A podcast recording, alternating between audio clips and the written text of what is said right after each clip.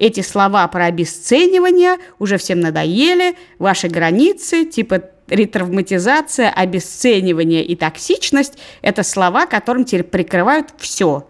Плохо работаешь – не надо обесценивать мой труд, э, сколько могу, столько работаю. Хамишь – это я не хамлю, это я выстраиваю границы.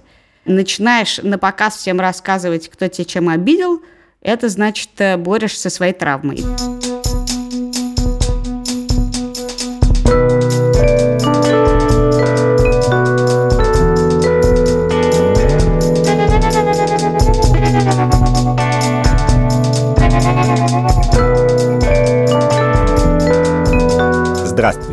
Это подкаст «Дело случая». Я Андрей Бабицкий. А я Катя Крангаус. Весь этот сезон мы разговаривали о том, как меняются представления об этике, как это отражается в фильмах, реже книгах, иногда компьютерных играх. Но мы не обсуждали самого важного вопроса.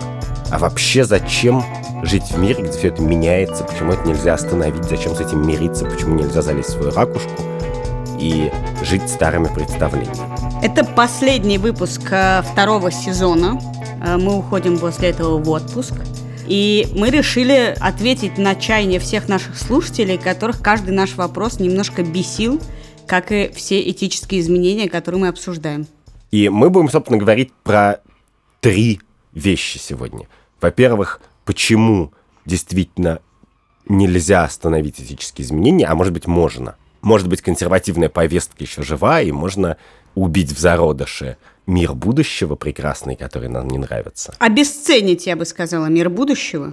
Ну да, мы, у нас есть традиция, у нас есть Библия, у нас есть тысячи лет сосуществования, зачем нам что-то новое? Во-вторых, мы немножко поговорим о том, верим ли мы в технический прогресс, в том смысле, что принесет ли он новые этические дилеммы не технического свойства, а жизненного. Жизнь-то тоже меняется наша, да? И в-третьих, мы хотели бы говорить, что нас бесит самих. И мы начнем с сериала, который всю эту мечту консервативную и рисует всем скопом, который называется «Рассказ служанки». Я жила во сне, поэтому мы это и допустили. Когда Конгресс уничтожили, мы не проснулись. Даже когда обвинили террористов и отменили Конституцию, мы тоже не проснулись.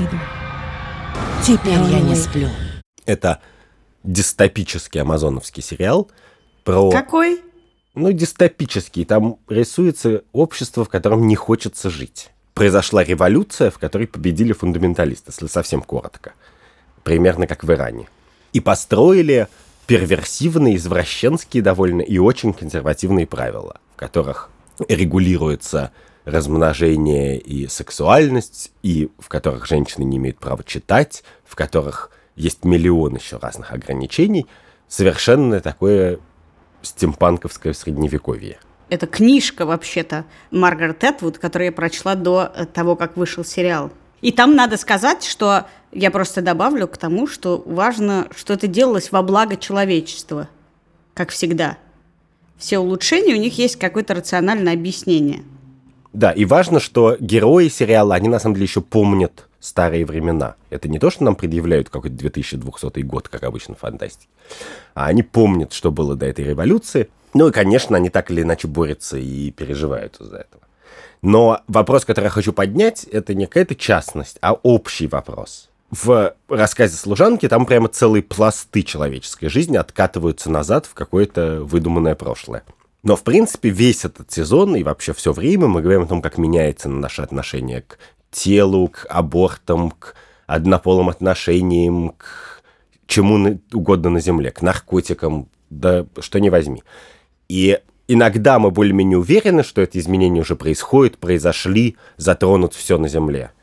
А иногда мы еще готовы подождать и подумать. Слушай, мне вот кажется интересным вот что, что мы с тобой живем в стране, где мы наблюдали этот откат. Я помню времена, когда на обложках журналов печатались радужные флаги с большим количеством историй про камень-аут и про геев. И это было в начале десятых годов. Сейчас мы находимся в конце десятых годов, и мы сильно откатились, и гомофобии в обществе гораздо больше. Но мне кажется, что необратимы изменения, которые, очевидно, к добру. Ого-го. Ну, Что значит очевидно к добру? Я тебе объясню. Телефоны, очень сложно представить себе, что ты откатишь назад технологию телефонов. И никогда телефонная связь не откатывалась. С тех пор, как ее изобрели, она только усовершенствуется. А проблемы социальные в обществе откатываются, когда все равно они не очевидно для общества ведут к добру. Нет общества, в котором права геев устаканились настолько, что те 100% общества говорит, нам все отлично. Даже Америка, самая прогрессивная почти что в этом страна, куда сейчас улетит с этим опять. То есть ты считаешь, что права геев не есть очевидное добро? Ну, а для тебя это кажется очевидным? Все, все люди в каком бы то ни было обществе считают это очевидным благом? Нет, подожди, очевидное э, благо не существует в том смысле, в котором ты... Как Нет, кажется, представь вот. себе дискуссию о том, является ли благом телефонная связь или интернет. Вот даже мы можем назвать страны, где интернет считается неочевидным благом. Да. Но ск- скорее в масштабах Вселенной большее количество ответите, что интернет благо, чем права геев. Существует набор целый вопросов, по которым общество очень яростно разделено, и какое-то прогрессивное общество, и отсталое общество, и которые, тем не менее, очень целенаправленно движутся в одну сторону. А аборты в целом разрешаются в мире, однополые отношения в целом легализуются, даже марихуана в целом легализуется. И, Я конечно... тебе скажу, марихуана даже больше легализуется, чем права геев. Да, Мне кажется, что ты прав, и именно поэтому аборты не являются уж такой необратимо движущейся темой. Ну, кстати, вот я однажды разглядывал график того, как в Америке аборты, а Америка очень консервативная протестантская страна, надо понимать, и там очень большое всегда было движение против абортов. В Америке аборты были разрешены фактически Верховным судом в 1973 году, который принял решение по некоторому делу, запретив штатам запрещать аборты. Вот это так было оформлено. И однажды я задумался о том, как это происходило до того, как вмешался Верховный суд. Какие штаты разрешали аборты, а какие запрещали. Так вот, оказалось, что за 10 лет перед этим решением Верховного суда нигде нельзя было делать аборты. А после этого, как грибы после дождя, законодательные собрания штатов стали разрешать в своих штатах один за одним аборты. И в этом смысле это решение Верховного суда не было навязано как бы на общество сверху, скинуто как камень а оно проросло снизу, и а суд просто зафиксировал перемену, которая в обществе уже происходила и произошла. И неважно, понятно, что яростное сопротивление было всегда и до сих пор остается на юге, и более того, женщина, которая тогда подавала в суд Верховный, потому что ей запретили в Техасе сделать аборт, а она хотела сделать аборт, и вот она судилась с э, каким-то чиновником штата, она не смогла тогда сделать аборт, но выиграла суд и дала всем женщинам Америки, значит, возможность делать аборты. Так она потом стала верующей истовой христианкой и очень, очень, очень разочаровалась в этом своем действии. Слушай, Дочь, которая таким образом появилась, кажется, с ней перестала общаться. Слушай, знаешь, что я думаю? Что в абортах есть очень важная вещь. Невозможно остановить то, без чего люди совсем не могут существовать. Люди плохо существуют без контролируемой рождаемости. Люди точно, и мы знаем это по всей литературе, не существуют без любви. Вот если ты попытаешься каким-то образом ограничить э, любовные связи, причем не обязательно сексуальные, а сексуальные уж тем более, то, то это не работает. Вот была э, книга, а по ней тоже фильм «Дающий», это такое подростковое фэнтези. Пережив великие страдания, мы победили хаос Препарат активирован. и создали общество, где правит гармония. тоже про мир будущего, где все сделано идеально разумно. Есть некий мир, в нем живут люди, эти люди в раннем подростковом возрасте на совете старейшин им выдается профессия согласно их талантам. Когда они вырастают, им заслуженные ячейки общества по э, заслугам дают ребенка. Этот ребенок выращен в пробирке. Они его растят до некоторого момента, но он с ними кровно никак не связан. И там появляется герой юный, который начинает понимать, что старики, которых отправляют э, в долгое путешествие, их на самом деле просто убивают, потому что уже э, не имеет смысла, знаешь, пенсионную реформу проводить и вот это все, и вообще смысла в них нет. Что младенцы, в которых его семье выдают младенца на передержку, и он там слишком много плачет, и это значит, что его придется укокошить, потому что это неудобный ребенок. И мне интересно, что все это в этом мире рушится, потому что этот э, главный герой проникается любовью к этому младенцу. И вообще вот эта слезинка ребенка и любовь любовная, она всегда рушит все, и поэтому мы не можем никогда их остановить. И поэтому я думаю, что и правогеев неостановимы, потому что когда люди любят друг друга, ты можешь их загонять под спут, но ты не можешь им запретить. Ты не можешь запретить им любить, да. Ну ладно, окей. А вот и а в этом смысле люди с большей вероятностью откажутся от прав голосовать, знаешь, можно лишить женщин права голоса на выборах, потому что теоретически без этого, наверное, человек может прожить и жили в нашей стране, в общем, без голосования на выборах.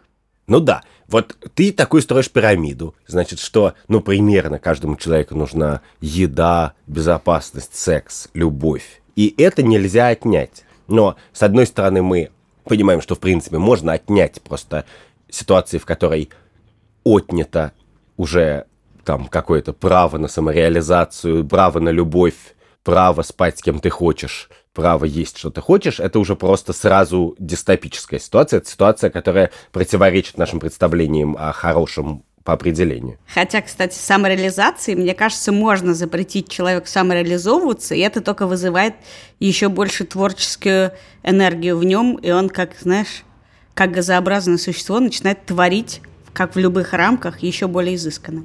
Да, но вот это, кстати, еще один, как мне кажется, совершенно выигранный спор, что в обществе, в котором мы находимся, в русском обществе, вопросы цензуры и свободы слова – это как бы дебатируемый вопрос, что можно запретить то, все, синих китов, ФБК, не знаю, пропаганду суицида и так далее.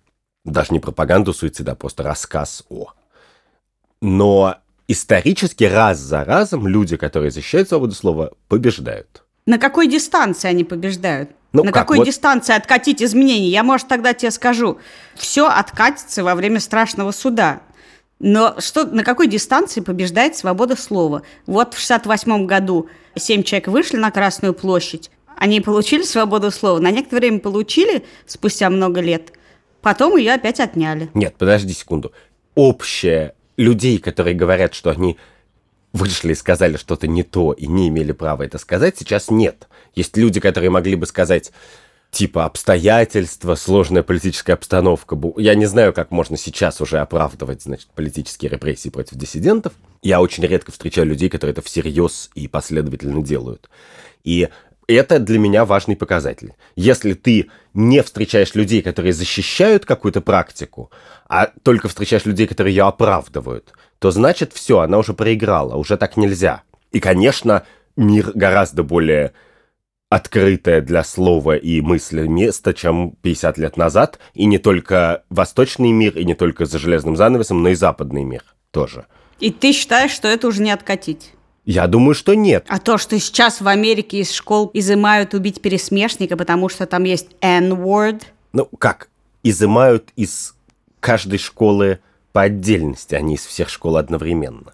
Это Ну, то есть это, казалось бы, вообще вещь, которая не, не может откатиться. Литература великая. Что такое откатиться и накатиться? Это некоторое соотношение сил, баланс сил. Что вот мы верим в то, что свобода слова исторически в дальнейшем будет больше, и прав геев, и прав распоряжаться своим телом разнообразным образом. Или не верим. Я не знаю, хорошо это или плохо. Я знаю, что людей, которые всерьез используют внешний вид как там этическую категорию, таких людей либо нет, либо они это тщательно скрывают. Слушай, но ведь то, о чем ты говоришь, говоря об этических победах про внешний вид, про свободу, Ну, про моральных э, победах. Тело. общественная да, мораль меняется. Да. Я же в примере, например, про изъятие убить пересмешника из-за слова негр в этой книжке, говорю тебе про победу лицемерия. Есть движение в сторону этического лицемерия. И ты считаешь, что это вещь, которой будет больше. Вот что я хочу спросить. Да. Меня вот интересует вопрос, можем ли мы остановить изменения не про какие-то вещи, про которые мы с тобой, условно говоря, считаем это очевидным добром. Вообще человеческая жизнь и право что-то решить. А какие-то вещи, которые нам с тобой не кажутся, или не только нам с тобой, но вообще не очевидное добро. Вот э, все движение за бодипозитив. Я вот про него очень плохо понимаю, из чего оно состоит, про объективацию, бодипозитив, про внешний вид. Но я вижу, что в каких-то случаях случаются перехлесты. Когда мне предлагают, например, и требуют от меня, э, как, например, журнала, э, каких-нибудь глянцевых журналов, публиковать тела с жиром и воспринимать это как красоту, я понимаю логику этого – да, что мы должны перестать чморить людей, которые имеют какие-то особенности строения тела. Но это же порождает лицемерие, что мы как бы перестаем доверять себе в вопросах красоты, в вопросах э, собственного вкуса, нас вынуждают э, говорить какими-то формулировками, к которым нельзя придраться и так далее, и так далее. Вот это можно ли остановить? Во-первых, ты сама используешь слово «перехлест», а у слова «перехлест» есть именно такое значение, что перехлест, он отхлестнется обратно, что когда люди за что-то борются, то они, конечно, борются не за минимальное положение вещей, оставьте нас в покое, а за какое-то более максимальное. Вообще, черт возьми, давайте, давайте у нас будет такое же место под солнцем и все такое же. И я против идеи перехлестов в этом смысле. Я очень против, например, когда мне кто-то полуриторически говорит, и зачем же эта геи устраивают прайды? Потому что я очень хорошо понимаю, зачем. Что недостаточно сказать «чуваки», уважайте наше личное пространство. Надо сказать, чуваки, давайте посмотрите на нас раз, второй, третий, до тех пор, пока вы не будете делать вид, что вы уважаете наше личное пространство, а пока вы не поймете, что мы такая же часть окружающего общества, окружающей среды, как все на Земле, что мы такие же люди, и не надо для нас придумывать какую-то сложную рамку что странненький, но потерпим, или хороший, но к детям лучше не подпускать, а просто будете относиться к нам как обычным людям. Это перехлест или не перехлест? В некотором смысле лицемерие как раз. Это вещь, которая никогда не уйдет, по-моему, из человеческого общества. На лицемерии, как известно, было построено викторианское общество, на лицемерии построено нынешнее общество в большой степени. Вежливость — это синоним лицемерия, очевидно. Сделать общество, которое состоит из невежливых людей, невозможно. Я вижу, например, что есть еще и движение в сторону того, что нельзя человека обязывать быть вежливым. Вот нас с тобой в детстве, например, приходили какие-то странные тетушки, друзья родителей или бабушек, хватали за щечки и говорили, уйти как ты вырос, я тебя сейчас поцелую. И было невежливо не стоять как копанный и ждать, пока она расцелует тебя в свои щечки. Теперь же тебе говорят, Твое тело, твое дело. Этой тетке ты, семилетний, должен сказать, мне неприятно, когда вы меня трогаете, отойдите от меня. И вот это бесконечное выстраивание границ, оно же про то, что мы с тобой в детстве называли невежливым. По крайней мере, нам так объясняли. Угу. Ты не должен э, сепарироваться от тетушки противной, от э, родителей, от семьи ты нечто должен, и из этого рождалась вежливость, из твоего долженствования перед семьей. Теперь ты ничего никому не должен, и в том числе не должен быть вежливым. То есть ты каким-то образом вообще-то одновременно с тем, что нельзя изменить движение за гей-браки и остановить вообще устаканивание гей-отношений как нормы, одновременно с этим нельзя заставить человека быть лицемерным, потому что это нарушает его границы. Ты всерьез, ты веришь в то, что говоришь? Нет, как ты знаешь, мне, мне приходится в этом подкасте очень сильно этически елозить, чтобы да. поспорить с тобой. Но Подожди секунду. Но я много слышала претензий про то, что эти слова про обесценивание уже всем надоели, ваши границы, типа ретравматизация, обесценивание и токсичность – это слова, которым теперь прикрывают все.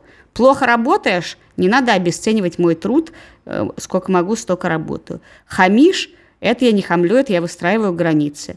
Начинаешь на показ всем рассказывать, кто тебя чем обидел, это значит, э, борешься со своей травмой и так далее, и так далее. И этого довольно много. Что вы на это скажете, Андрей?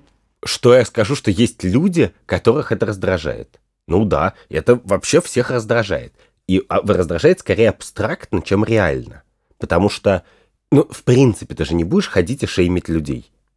Ну, как в пятом классе это было нормально, но, в принципе, сейчас ты считаешь, что это плохо, наверное. Но вот рядом с тобой кто-то будет ходить и говорить, а, жирный побежал, то ты, скорее всего, сочтешь, что этот человек, по меньшей мере, ты будешь с ним меньше общаться. По крайней мере, ты подумаешь, в этом есть какой-то порог, что человек, у которого все в порядке и который вполне в мире с собой нормальный, не будет ходить и шеймить людей. В принципе, вежливость, как раз-таки вежливость, это очень естественное свойство человека, как и любовь.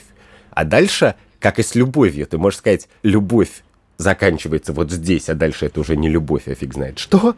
И с вежливостью это, в принципе, можешь тоже сказать, вот вежливость вот в этих обстоятельствах. То есть ты не можешь шеймить человека за то, что он не очень много зарабатывает, за то, что он ест брокколи там, или за то, что он носит юбку с каким-нибудь не таким разрезом, это уже считается совсем неприличным. Но ты все еще его можешь шеймить за какие-то другие вещи, стыдить, издеваться, насмехаться, давай говорить по-русски, и жертвы этих издевательств и насмешек, они говорят, нет, окей, вежливость распространяется и на нас тоже. И они, конечно, поскольку они долго терпели, они это делают как ты говоришь, с перехлестом. Хорошо, я попробую крыть твою логику вот чем. То, что ты говоришь, это очень популярная прогрессивная идеология. Мы ее много видим в разных исполнениях, в разном кино. Даже Федор Бондарчук снял фильм «Притяжение» про то, что прилетели инопланетяне, их просто надо любить, даже если тебе кажется, что э, от них одна опасность. И фильм э, «Девятый район» очень крутой тоже был про то, что даже если они страшненькие, то это не повод их засовывать в гетто и уничтожать. Но есть мультфильм «Angry Birds». Я не знаю, ты смотрел его или нет. А я его нет, посмотрела. Не смотрел, но смотрел кусочек. 70, 73 раза примерно. Где к птичкам приплывают эти зеленые свинюшки и ровно играют на теме толерантности. Все общество птичек уже там примерно где наше прогрессивное общество. Они считают, что нельзя судить по внешности, что нельзя прогонять, что нельзя иных обижать. И эти зеленые свиньи на этом вылезают и крадут все яички у птичек. Это то, что я думаю. Прошу прощения, яйца хрупкие, руками не трогать. Ты проявляешь враждебность к нашим гостям. А вы не видите очевидного. И только нетолерантные птички из общества борьбы с гневом, которые э, совершенно против этого прогрессивного, могут спасти мир, потому что они не ослеплены вот этими идеями, за которыми не, как бы не стоит логики. Но подожди, за этой Потому ситуацией... что есть злодеи, есть гады, и к ним нельзя быть толерантными, даже если они прикрываются... Так нет, подожди секунду. Мне тут кажется, тут есть логическая дыра, что к тебе приплыло много кого-то, много свиней, много инопланетян, много кукумбар, и ты их всех считаешь злодеями что так не бывает, что среди птичек у тебя есть, значит, толерантные жертвы и герои из общества борьбы с гневом, а среди свиней оказывается, что нету. Вот как так? В этот момент я говорю, окей, это лживая история, так не бывает. Так не бывает, что вот у тебя группа теплокровных существ, которые рефлексируют и у которых разные ценности, а вот у тебя другая группа теплокровных существ, вроде как разумных или симулирующих разумное поведение, у которых все одинаково. А у них в каком-то самом важном ценностном месте все одинаково. Они внутри себя являются монолитом. И, и это, конечно, огромное достижение и большая перемена этическая, я бы сказал, даже интеллектуальная перемена в обществе последних 200 лет, которая называется методологический индивидуализм. Вот ты не считаешь, что коллектив — это коллектив. Ты учишься различать кто там кто. Ты говоришь, а вот эта свинья ведет себя так, а эта свинья ведет себя этак. Да, Андрюш, но послушай, проблема с приплытием 800, прости, пожалуйста, беженцев в Европу, она не, не методологическим индивидуализмом не решается. Она, да, очевидно, никто не думает, что это злодеи, но проблема чужого, который в большом количестве предполагает интегрироваться к тебе и ты чувствуешь это как угрозу, собственно, да, Европа Как угрозу, сейчас... кстати, ты чувствуешь, что он не предполагает интегрироваться к тебе. Ну, обычно. Ну, или это, да, скорее, скорее так, и ты чувствуешь, что ты в ловушке. Ты, с одной стороны, за европейские ценности, а с другой стороны, ты боишься, что вот это твое слепое следование европейским ценностям приведет к уничтожению их же. Ну, чего стоят твои ценности, что я скажу, как ведущий этического подкаста? Так они и пытаются теперь, нельзя ли как-то пересмотреть состав европейских ценностей? Откатить, так сказать, это слепую толерантность и помощь ближнему. Так нет, но ведь это же никогда не слепая толерантность, именно потому, что никакое европейское общество это не одинаковые зеленые свинки. и никакое общество на Земле. И это бывают только как бы дроиды империи и вот свиньи, которых ты мне описала из неизвестного мультфильма. Потому что в реальной жизни есть люди, которые за, и люди, которые против. И кто-нибудь скажет, что это даже не такая отрефлексированная умная позиция у них, а может быть они такие родились, что вот одни родились экуменистами и всех любят, а другие родились националистами или там ксенофобами и никого не любят. И между ними происходит борьба. И ты примерно говоришь следующее в рамках нашей темы про изменения, что эта борьба достаточно равная, чтобы длиться еще очень долго, и никто в ней не победил. Но, наверное, я просто считаю, что это плохо, что в ней никто не победил. Ну как, неплохо, а что, может быть, был, мир был бы лучше и справедливее, если бы одна из сторон потихонечку начала побеждать в этом конкретном споре.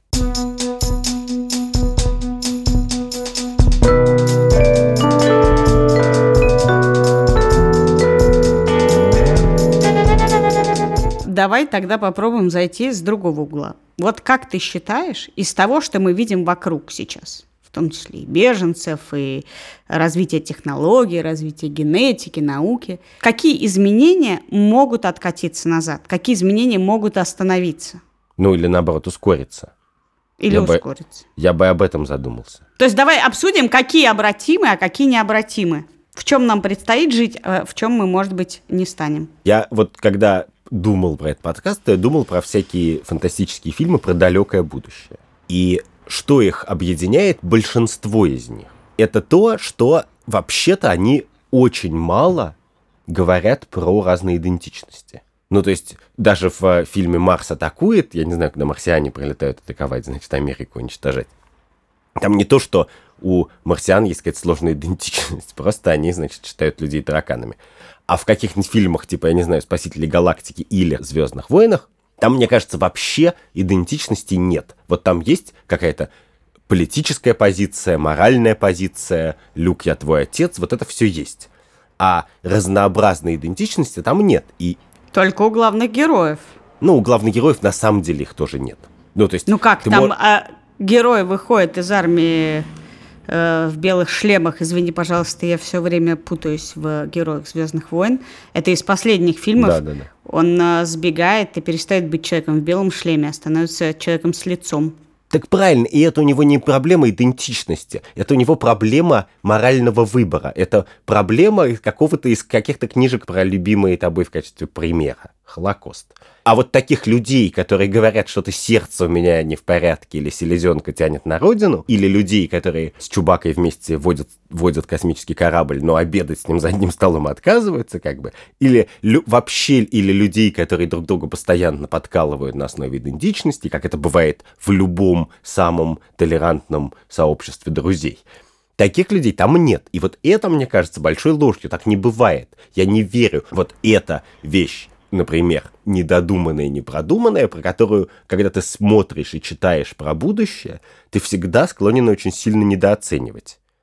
Потому что по каким-то причинам ты считаешь, что... В частности, вот эта история про лицемерие, которая тебя бесит, это же тоже история про идентичности. Это не история про то, что мы тут сидим, сидим, значит, калькулируем за и против, и решили, что вот, значит, так будет лучше для общества. А это история про идентичность, что ты плюнул не лично в меня, Васю, а ты плюнул в меня, Васю, и всех таких, как я, как бы. И поэтому вот сейчас я молчал вчера, я молчал позавчера, и в пятом классе гнобили лично меня за то, что я толстый. А вот сейчас я сел подумать, и я понял, что, в принципе, это не только меня гнобят, а это гнобит всех нормальных чуваков, которые, в принципе, ничего плохого не делают. И я разворачиваюсь и с вертушки даю тебе в рыло. И, и я считаю, что, конечно, это история про возмущение, которое мы обсуждали в прошлый раз, но это история про идентичность, про то, что ты говоришь. Это удивительная вещь, да? И, и поэтому, кстати, поэтому истории про мигрантов, да, и про ксенофобию никогда не закончатся. Нельзя иметь идентичность сильную и не быть немножечко ксенофобом. Это противоречащие друг другу вещи. Поэтому, конечно же, невозможно поверить в общество без идентичностей. И людей, которые умеют сочетать в себя какие-то, какую-то идентичность, ну или как-то ее подавлять и припутривать с тем, чтобы не множить ксенофобию. Их не очень много, с одной стороны, а с другой стороны, эффект от ксенофобии, в общем-то, происходит от, не от тех, кто ее произ... не только от тех, кто ее производит, но и от тех, кто на нее обижается. И это все происходит из-за того, что люди сильно идентичны. Вот есть такая вещь, которая точно не изменится. И это очень-очень важная часть человеческой природы. Какая? Ну, вот это э, причастность к, к чему-то. Меня вот смущает, что во всех фильмах про будущее, на основании которого мы с тобой пытаемся рассуждать, всегда оно ужасно. Что в этом будущем, в котором мы достигли каких-то изменений, что все это превращается в катастрофу. Например, есть несколько примеров, и я хочу с тобой обсудить их.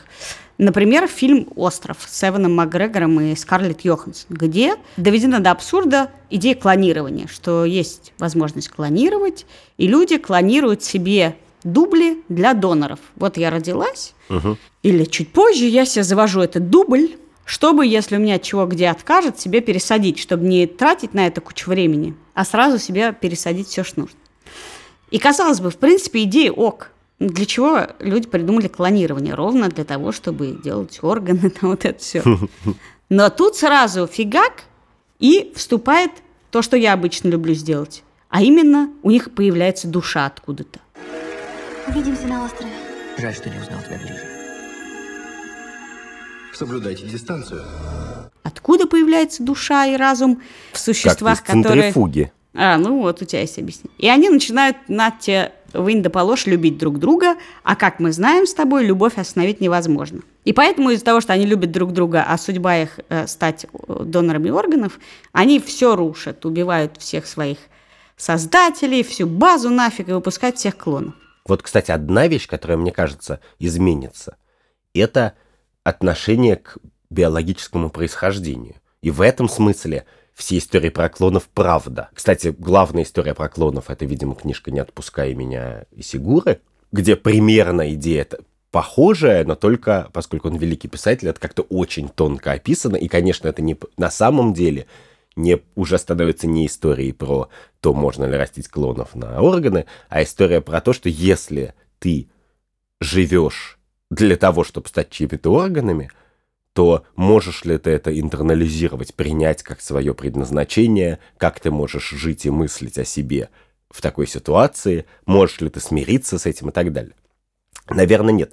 Но вот что объединяет историю про клонов, чем она мне важна? Потому что история про клонов это совсем фантастика, про фантастику мы с тобой уже говорили. А не фантастика, это сколько способов появляется родиться.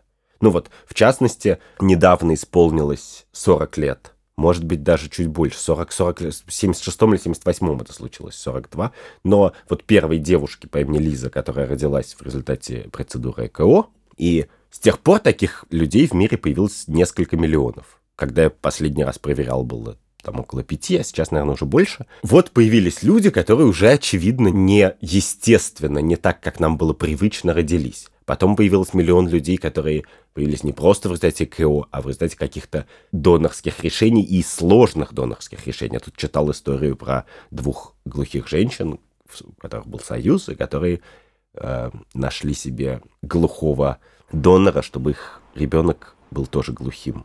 Но ты таким понимаешь, что это все приведет к тому, что э, при нынешнем развитии прав человека и судебной практики через 20 лет их глухой ребенок отсудит у них кучу денег за упущенную выгоду и упущенные впечатления от жизни. Ну, может быть, А спустя какое-то время люди начнут предъявлять иски к своим детям, рожденным с помощью эко или каких-нибудь других дорогостоящих процедур, чтобы те вернули им деньги, потому что они ни на что, ни на то рассчитывали, когда их в пробирке выращивали. вот эта перемена, которая действительно перемена, состоит в том, что твое биологическое происхождение, биологическое родство теряет смысл. Оно теряет смысл во всех смыслах слова. Мы это тоже немножко затрагивали, но мне кажется, что это просто важно, потому что это уже сейчас многие-многие миллионы людей. И у которых либо нет отца и матери в привычном и социальном, и биологическом смысле, либо есть более сложный набор и так далее, и так далее, и так далее. И вот мне кажется, что отказ от этого представления, что папа, мама и ребенок это генетическое родство, он точно случается и точно случится. В частности, я думаю, что всякие идеи о том, что если ты случайно заделал ребенка в Калуге, то у вас по отношению друг к другу есть какие-то обязательства, она, Ну-ну, ну-ну, Исчезнет. что она?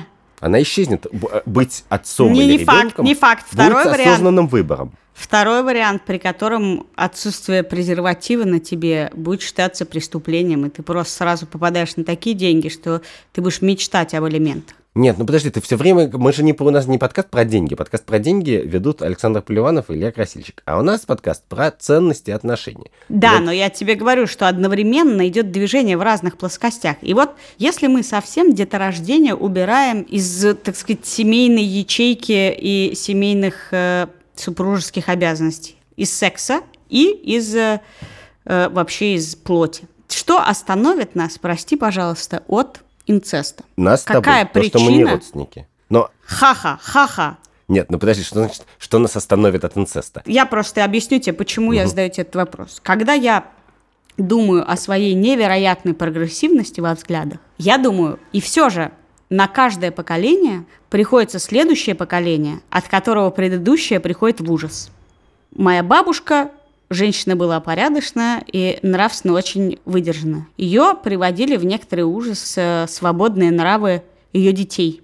Количество браков, сексуальных связей и прочее. Ее детей в некоторый период жизни приводит в ужас э, гей-отношения и вообще э, любовь на, на троих, на десятерых и так далее, и так угу. далее. И значит, должно что-то быть, что приведет меня в ужас, когда вырастут мои дети и вступят э, в любовные отношения. Конечно, но это, я, это будет всегда я, внезапно, внезапно это случится. И я, много, я пытаюсь подготовиться к этому, и пытаясь подготовиться, я подумала, что мало что приведет меня в ужас, кроме как, если два моих сына придут и скажут, мам, ну а почему нет? И я не смогу им сказать, у вас родятся уродливые дети. Они скажут, да мы их давно уже вот заберем из магазина. Нет, Соседки ну подожди. возьмем. Во-первых, на счастье, на счастье, в нас встроен биологический механизм, который препятствует довольно эффективный инцест. Но это, это, конечно, просто биологический механизм. А этически, вот, допустим, у тебя есть донор спермы, и у него 7 тысяч детей. Представь, что это призовой донор спермы, что он международный гроссмейстер по шахматам, занимается кроссфитом, бегает 100-метровку за 10 секунд, и все хотят, значит, чтобы он был донором их спермы. Как бы, а сперма, она более-менее бесконечна. Но вот сколько у него будет, например, 10 тысяч детей в мире, как бы. Ну как ты остановишь в этом смысле инцест?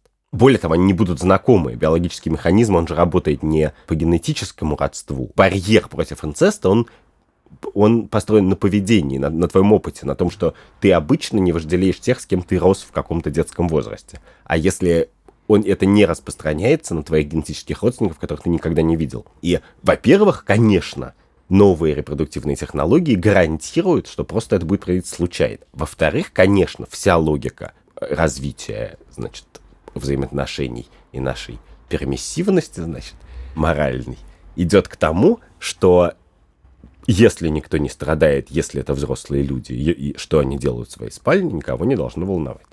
Хорошо, прости, пожалуйста, вот ты говоришь, мораль перверсивная. А как вообще останется мораль? Такие категории, как мораль, нравственность и прочее, в ситуации, в которой мы движемся к тому, что ты не вправе навязывать ничего детям, не, ты не можешь обесценивать чувства, а чувства у них могут возникать рандомно, ты не можешь никого притеснять и так далее, и так далее, и каждый имеет право на все. В каком виде останется мораль, как ты считаешь? Ну, подожди секунду, ты что, никого не притесняешь и не навязываешь, и не обесцениваешь? Ну, зачем ты об этом? Зачем ты об этом, Андрюш? Ну, как, потому что мы, конечно, собственно, сфера, наш circle of trust, сфера, значит, нашего ближнего окружения и доверия, это как раз те люди, которых мы, значит, э, на которых мы влияем, давим, обесцениваем и так далее. И, и высказываем им наиболее жестким образом критику разного рода. Да, но то, что ты говоришь, это племенная мораль. У нас будет как бы разные кучу-кучу маленьких кругов, где будут какие-то правила. То есть это будет такое братство э, из колледжа, знаешь? И там какие-то дикие правила, не хочешь, не вступай, а у нас вот такая мораль. Так есть даже такая популярная очень, хотя и не, не сказать, что вполне бесспорная книжка Moral Tribes, такого психолога гарвардского Джошуа Грина, которая построена на том, он сам занимается тем, что называется моральная психология, то есть он экспериментально изучает нравственные интуиции разных людей в разных ситуациях. И он начинает свою книжку с того, что да, люди, у всех у людей очень-очень разная мораль, и они не смогут договориться, если они будут пользоваться моральными терминами. Потому что кто-то будет считать марихуану или инцест, или мигрантов злом, или ксенофобию, наоборот, а кто-то добром. И поэтому единственный шанс на общежитие в том, чтобы даже если ты считаешь, что другие люди из других moral tribes, из других как бы моральных племен ведут себя неправильно, имеют кривые ценности и так далее, с тем, чтобы с ними договариваться на каких-то прагматических, утилитарных основаниях. Что вот так мы можем существовать, а так мы уже не можем существовать. И в конечном итоге благом и ценностью универсальной является просто способность сосуществовать. Андрюш, у тебя есть хоть капля консерватизма? Есть хоть один прогресс, который бы ты хотел уничтожить, остановить и повернуть вспять? Я? Нет. Ты знаешь, это удивительный вопрос, но во мне вообще нет консерватизма, но во мне как бы и нету никакого оголтелого либерализма. Я ну, да, очень... давай так. Ты смотрел сериал «Друзья»? Да. Ты смеялся? Да. Ты хохотал? Да, я хохотал, хотя там были шутки, которые я не повторил бы в обществе, да. Ты, если на это и ты, и ты готов к тому, что детям его нашим смотреть запретят, потому что там шутки про геев. Подожди секунду. Так давай мы с тобой, как моральные племена, придумаем какой-нибудь механизм, при котором нам не смогут запретить показывать нашим детям сериал «Друзья». Я не вижу, при какой системе нам могут не запретить, если только тебя не заставят снабжать это 300-страничными комментариями про то, почему то, то место, в котором вы смеялись, в нем не стоит смеяться, это совершенно не смешно, ну, нарушает вот ты, кстати, права людей. Ты совершенно точно сейчас повторяешь популярный прием консерватора. Ты делаешь вид, что тебе приказывают или запрещают делать что-то, Хотя это совсем не так. Никто в нормальной жизни, на самом деле, тебе не говорит, этого нельзя, этого нельзя. Тебе говорят, ну, давай ты не, немножко, вы с Андрюшей сдержитесь в эфире во время записи подкаста, и то мы довольно фигово справляемся с этой Да с нас этой с тобой запретят, Андрюша, нас запретят. Потому что ты говорил слово «жирный», а в будущем это будет называться «ж-слово». Подожди секунду, а ты как консерватор, как бы тебя это раздражает? А я считаю, что погляди, что такое этическое, что такое изменение в общественной морали? Это всегда изменение, от которого кто-то выигрывает, а кто-то страдает. Я всегда думаю, ну кто-то же выиграл. То есть меня раздражают не вещи, которые меняются, а вещи, которые, как мне кажется, невозможно изменить, а они меняются. Мне интересно, есть ли предел?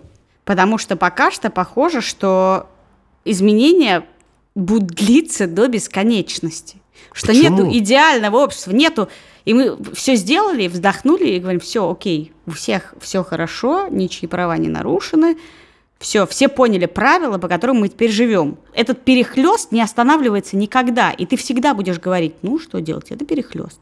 Но будет все, волна все больше и больше и больше и больше, пока даже ты, при том, что сейчас тебе кажется, что тебя все устраивает и ничто не тянет тебя к консерватизму, что даже ты придешь в ужас, потому что правило таково, что развитие общества должно приводить в ужас предыдущих жителей планеты. Кстати, как ты думаешь, какое место на Земле олицетворяет вот эту поступь универсалистской, общей, наступающей морали, которая сметает консервативные ценности? Место на Земле? Да. Не знаю. Кажется, у тебя есть ответ. Ну, например, вот город Нью-Йорк. Считай, ты достаточно для тебя либеральный ад? Но мне кажется, город Нью-Йорк – это главная сцена комедийного сериала про этику. Там случаются все возможные виды конфликтов, основанных на меняющейся этике. Да, я просто случайно где-то когда-то прочитал, что внутри Нью-Йорка, ну, в Квинсе, находится место на Земле, где самая высокая плотность языков. Там несколько сотен языков, жители нескольких не очень большого числа кварталов называют своими родными языками. И если там несколько сотен языков, то уж наверняка обладатели этих языков, которые многие из них приехали недавно, если для них это родные языки, наверняка есть ценностные вопросы, которые они в принципе не могли бы даже, как мы с тобой, в принципе обсуждать, тут сидеть и тереть в подкасте. Наверняка там есть просто необсуждаемые разломы ценностные который невозможно обсудить.